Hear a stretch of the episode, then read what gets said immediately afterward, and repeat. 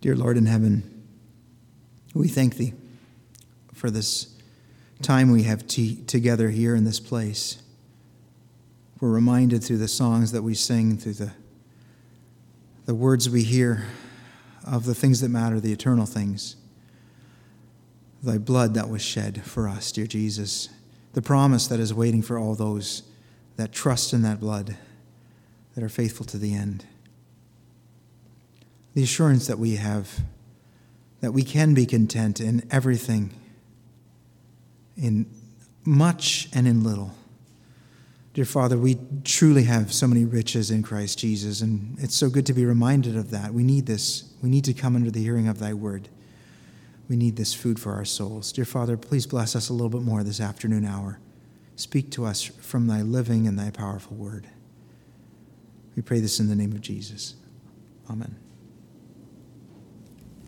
I'd like to continue on in James, the Epistle of James, chapter 1.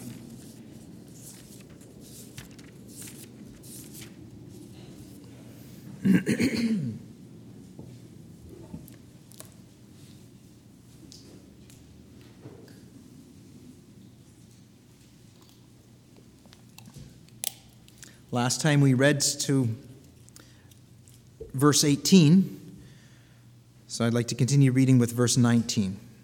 James chapter 1, verse 19. Wherefore, my beloved brethren, let every man be swift to hear, slow to speak, slow to wrath. For the wrath of man worketh not the righteousness of God. Wherefore, lay apart all filthiness and superfluity of naughtiness, and receive with meekness the engrafted word, which is able to save your souls. But be ye doers of the word, and not hearers only, deceiving your own selves. For if any be a hearer of the word and not a doer, he is like unto a man beholding his natural face in a glass, for he beholdeth himself and goeth his way, and straightway forgetteth what manner of man he was. But whoso looketh into the perfect law of liberty, and continueth therein, he being not a forgetful hearer, but a doer of the work, this man shall be blessed in his deed.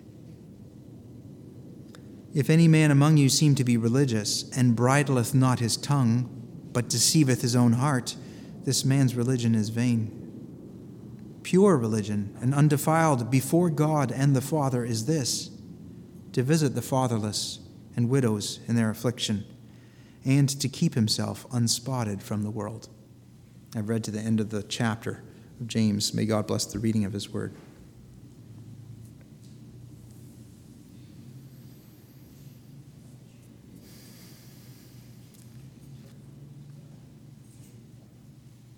No, I hesitated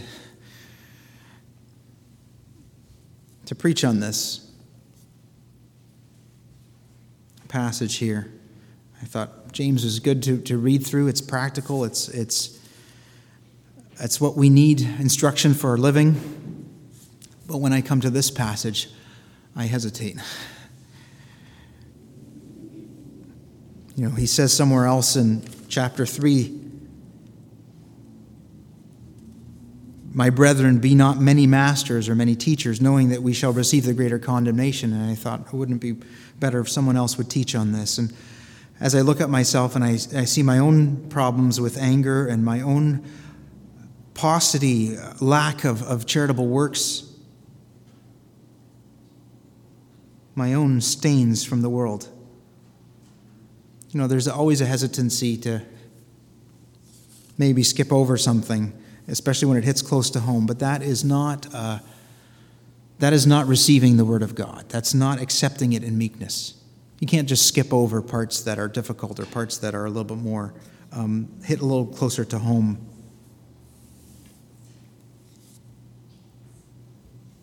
And James has that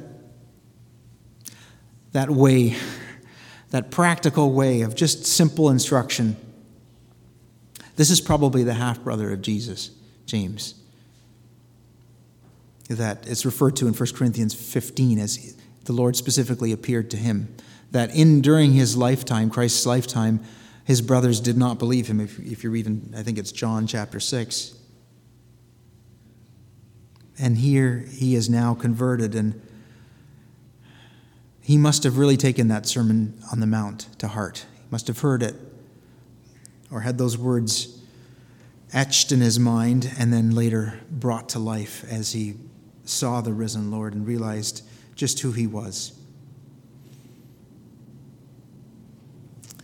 It's interesting that, that the verse before where we began, verse 18, I looked through this epistle, and it, it, seems to me this verse 18 of his own will begat he us with the word of truth, that we should be a kind of first fruits of his creatures. This is probably like the, the most lofty or, or, metaphysical statement in, the, in this epistle, the, the, the most, you know, the, the, most visionary statement that is kind of mysterious. I don't fully understand um, all of it. But it's, it's so interesting and it's so like James that after that statement there in verse 18, he immediately says, Wherefore? He transitions to something practical. He says, You know, if, if you are a first fruits of his creatures, if you are begotten by God, it's going to come out very practically in as something as basic and as simple as how you hear and what you say and how you act. It's going to come out.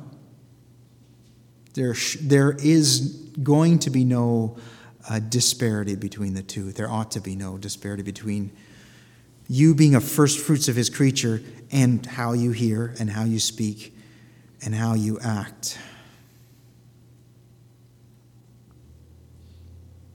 Let every man be swift to hear, slow to speak, slow to wrath. We've heard, heard that proverb. There's a lot of truth about God gave us two ears and one mouth so that we can listen at least twice as much as we speak. There's another one I, I heard that God made the ear naturally open, the ears naturally open, but the mouth, He made a built in closing mechanism. Your lips, you can close them. And uh, that's a good advice. You can always keep your ears open, they're, they're made that way.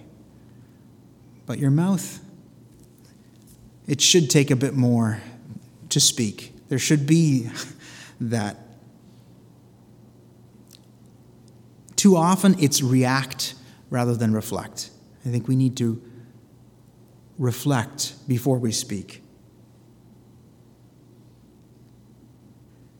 I think it often shows just our, where our focus really is when we get into a situation where we want to be the first one to speak or to have the last word or to kind of cut someone off or think we've heard enough and now we want to say our piece. It shows that the focus is actually really on us, that it's not on the other person, or even more critically, it's not on God. Our focus is not on God. It's on my what I the piece that I want to say, that I want to get out. And I see it at work a lot. I sometimes fall into the trap myself too. There's a technical discussion going on or something like that. But people want to, I, I, I know the mistake you're making and I want to cut in and kind of cut this off. And when it was so much of the time, it would be better just to let the other person finish their thought, finish speaking, listen to what they have to say, reflect on it, and then say. And then, when the time is right, when the thoughts are marshaled, to speak. And I think it would go uh, a long way to a better and more fruitful discussion if we would have that time. It, it, today's world, things are fast, they're back and forth, it's, it's, it's, it's quick. But James' simple instruction, you know, as he writes, as, as I mentioned before, the way that he writes, it, it's meant to stick with you. Swift to hear, slow to speak. Swift to hear, slow to speak. Simple phrase like that. Let's put that in our pockets for, for this week for how we react, how we act with other people. Let them finish speaking first. To listen, listen to what they're saying, most importantly, to listen to what God is saying to us before we speak. Because, you know, then the next thing here, it, it's kind of linked swift to hear, slow to speak, slow to wrath. So we have that little bit of time, that reflection, then maybe you won't be so quick to an angry response or a response that, that, that does not build up or, or, or work good. This is not to say, you know, the silent types, they can be uh, susceptible to wrath too. You know, it can build up and can stir inside you, even though you don't say much, but maybe when, when you do say something or, or act, that wrath can come out. But this verse 20, we reflected, it was meditated on, on last week. The wrath of man worketh not the righteousness of God. And I see this is so true. I mean, we have to look in, just in the world around us, what's going on. The wrath of man does not work the righteousness of God. We have to look in the in families and in relationships, the wrath of man does not work the righteousness of God.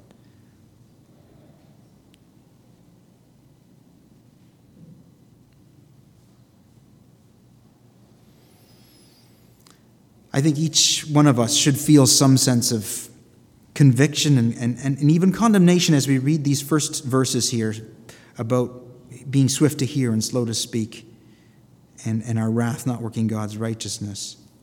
And that should prompt us to look beyond ourselves. That the answer is not within ourselves. We can't just simply act better and, and, and be better people.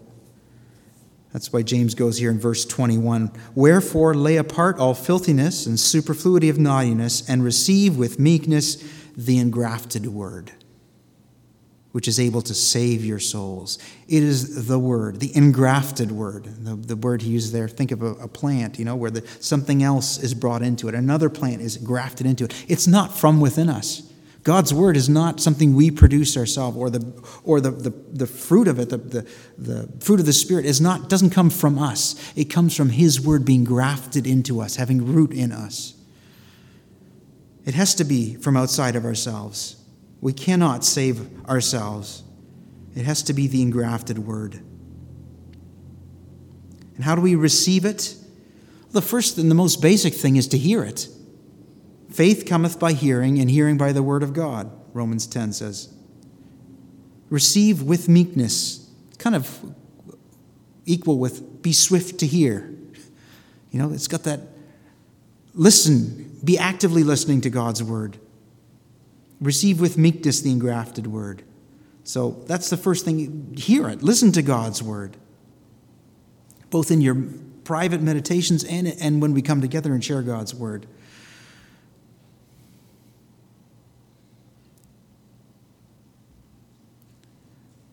Know, I'm, I'm thinking of that first part of the verse here. Wherefore, lay apart all filthiness and superfluity of naughtiness. There's some, some words there that, that um, are pretty descriptive if you think about them. And they really point to, you know, we cannot be in open or in rampant sin in our lives and expect to hear God clearly. That's not the way God's word works. He, God's word can convict us. Can convict us in those situations where we're very far from Him and where we're steep, we're deep in sin and in, in the mire. But if we want to hear God's word clearly, if we want uh, uh, help from this being swift to hear and slow to speak and slow to wrath, we have to put aside all that filthiness, that superfluity, that it's like this overabundance uh, of evil that will just get into everything and mess everything up. I'm reminded of if you were trying to have a, um, a conversation with your loved one, a, a deep and an intimate conversation with your loved one in a place like a nightclub where there's this loud thumping music and every you know, all the nuance all the tone even words are obliterated by that noise. That it, that's how it is with this filthiness and, and superfluity of naughtiness. It obliterates the clarity with which i can hear god. It has to be put aside. Wherefore lay apart and even that oh we need god's help to do that it's not a matter of, of, of me exercising enough willpower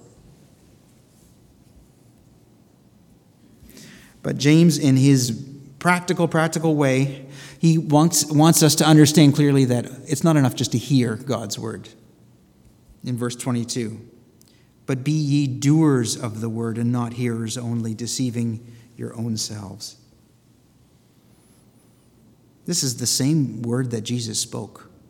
There's no difference. Some, some people, you know, I don't know, they cast aspersions on James, or it's a gospel of straw, was, was one uh, epithet that was thrown around.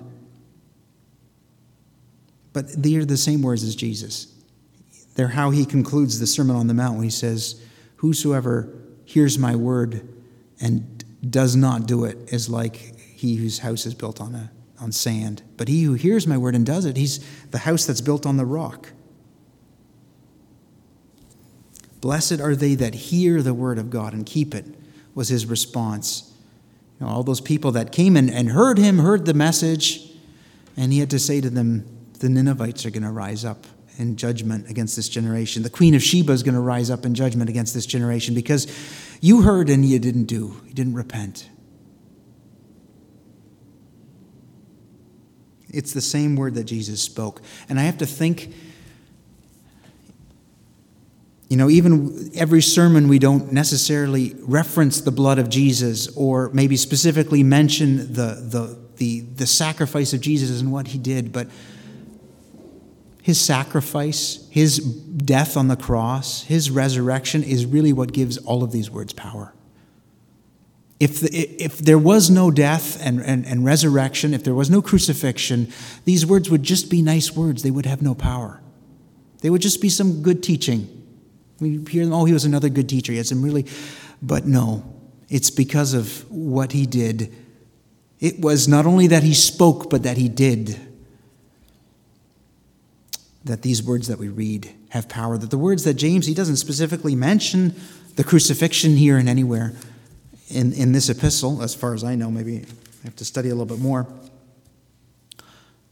But that's what's undergirding it. It is the blood of Jesus Christ that is undergirding and making these words power, and that makes it possible for you to hear them and to do them. That makes this not just a theoretical exercise that there is real power in this word, this engrafted word, this incorruptible seed that, that uh, Peter says in 1 Peter that, that we are born again by this incorruptible seed, this word of God, which lives and abides forever. That's how precious this word is. But be doers of the word and not hearers only, deceiving your own selves. For if any be a hearer of the word and not a doer, he is like unto a man beholding his natural face in a glass, and this is the, a mirror. For he beholdeth himself and goeth his way, and straightway forgetteth what manner of man he is. He was. I had, I had a friend who has a who had a poetic bent, and he said this this analogy here haunted him of being. A, looking in the mirror, seeing who you are, and then going away and forgetting who you are.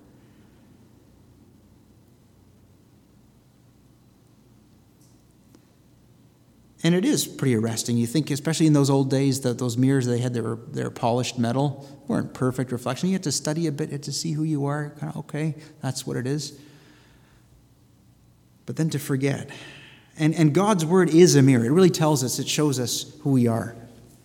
That's our job as, as um, preachers and ministers of God's word, is just to hold up God's word for, for you to see who you are, to help you see what it says, not to make up anything ourselves. But the, the beauty and the power of God's word is not just that it shows you how you are and as you are, but it gives you hope. It gives you the way out.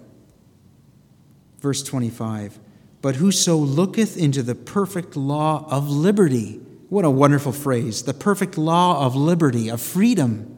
This word is the word, the rule of freedom. Whoso looketh into the perfect law, of liberty, and here's the key continueth therein, you persist in it, being not a forgetful hearer, but a doer of the work, this man shall be blessed in his deed. You and I just simply need to do. We need to try to do. As, as inadequate as we feel, as, as, um, and we should feel inadequate, as, as, uh, as much as we feel failures and that we don't measure up, we need to do. We need to start to do. Because that's going to reveal my desperate need for God's grace when I do not measure up, that I fail. And it's going to show, it's going to give the power to overcome. That's not, not of myself. The one who just, you, you have a serious miscalculation. My friend and my brother and sister, if you think you can just hear the word of God and go away and not do what is said here, even more so to me, if I do not do the things that I preach, do not try, do not submit myself to God to Lord, I know I'm deficient. Lord, I know I'm weak in this area. Help me to do. And as I do, as I submit myself to that, I will be blessed. I will stop forgetting so often, Sunday after Sunday, what I heard, and then it goes out quickly. It will start to take root. It will be a law of liberty to me. It'll be a law of freedom to me as I start to do. Not to earn my salvation, not to rack up points with God. The blood of Jesus Christ puts that all to rest. It's not that at all. James, he has a way of just cutting the feet out from under you if you think you're too proud or you're too puffed up or you're too lofty. Just, you heard God's word, now go do it. Let that be a test. And this summation, these final two verses of this chapter, uh, to me, um,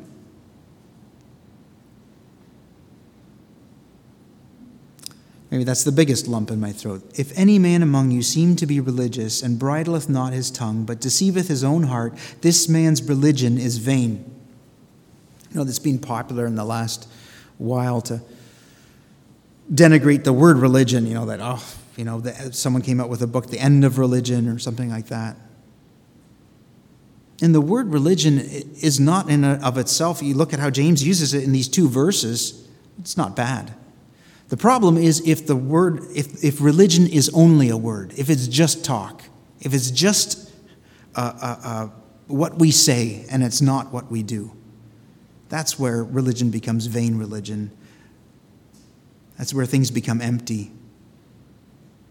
You know, we can see very clearly in our daily interactions with people and in business and in, in we can see the, the difference between talking and doing. You know, the person who talks big and yet doesn't do, you kind of, okay, after a while, that person has a reputation. But does it apply to me in my religion, my what I think about God, what I, how I act, uh, how I claim to love Him? Is it just words? Is it just what I come to hear and, and say or sing?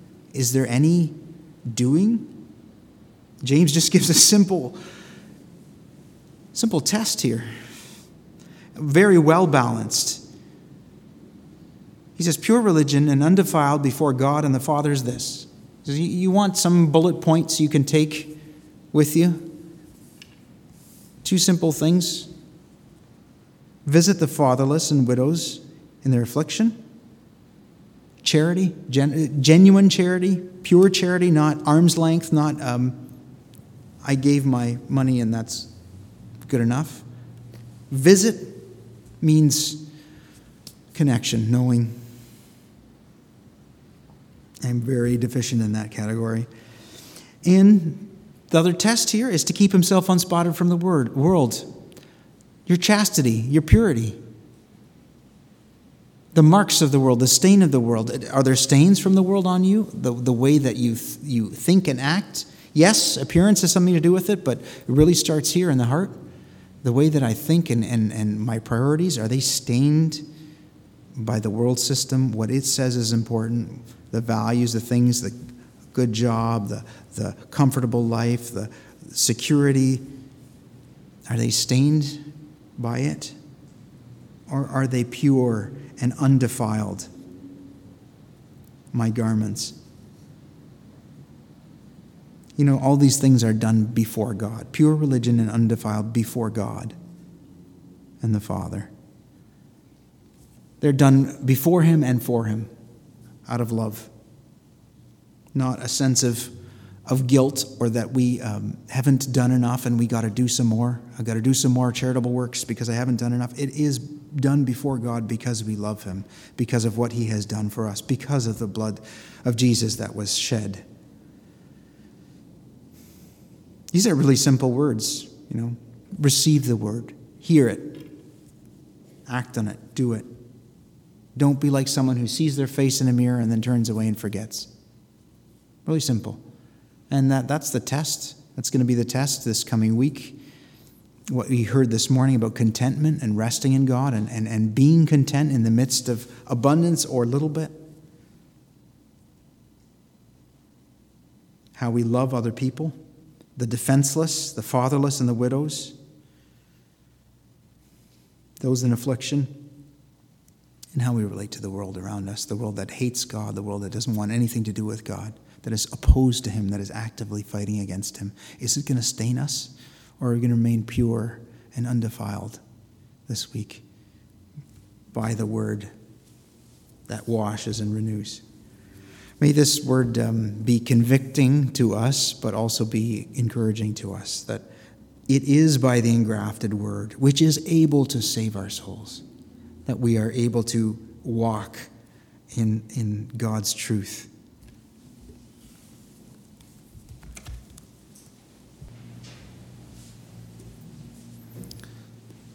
It's a convicting passage that we read.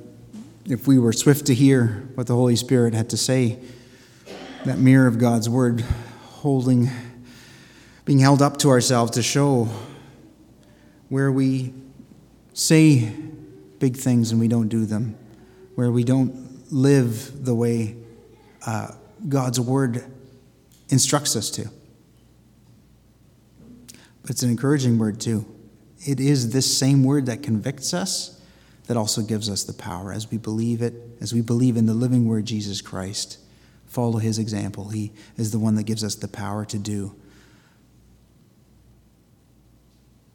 I think it's 159 that says, Then well so. Love's pure glow gives, how does it go? Our faith the power to do.